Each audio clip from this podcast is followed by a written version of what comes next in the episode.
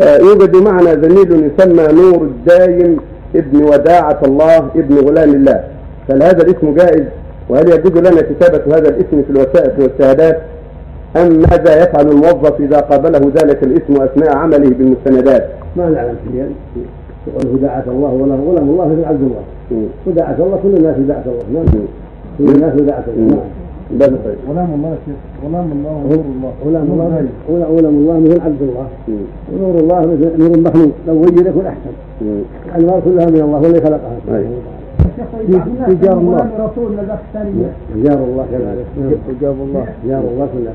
بعض الناس يسمون غلام رسول لذاك لا غلام الرسول ما يجوز. غلام الرسول عبد الرسول ما يجوز. أما عبد الله وغلام الله فهذا لا. وعبد النبي. وعبد النبي ما يجوز. عبد النبي وعبد الحسين. كل هذا لا يجوز هذا من عمل الرافضه مرضت امرأة ولم تجد في بلدها غير بغير الله لا يجوز. مرضت امرأة ولم تجد في بلدها غير طبيبة كتابية. أما نور الله يعني تعليم نعم تعليم له طيب ما ينبغي ينبغي يغير نور الله.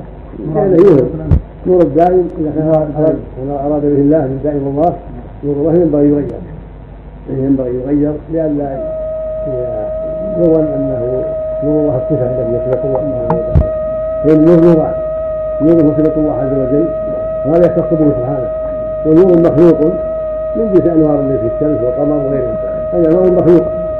ونور الإنسان من ذلك الانوار المخلوقه فينبغي له أن يغير هذا الاسم حتى لا يوهم نعم. جار الله يا شيخ ما في شيء؟ جار الله. ما نعرف ما نعرف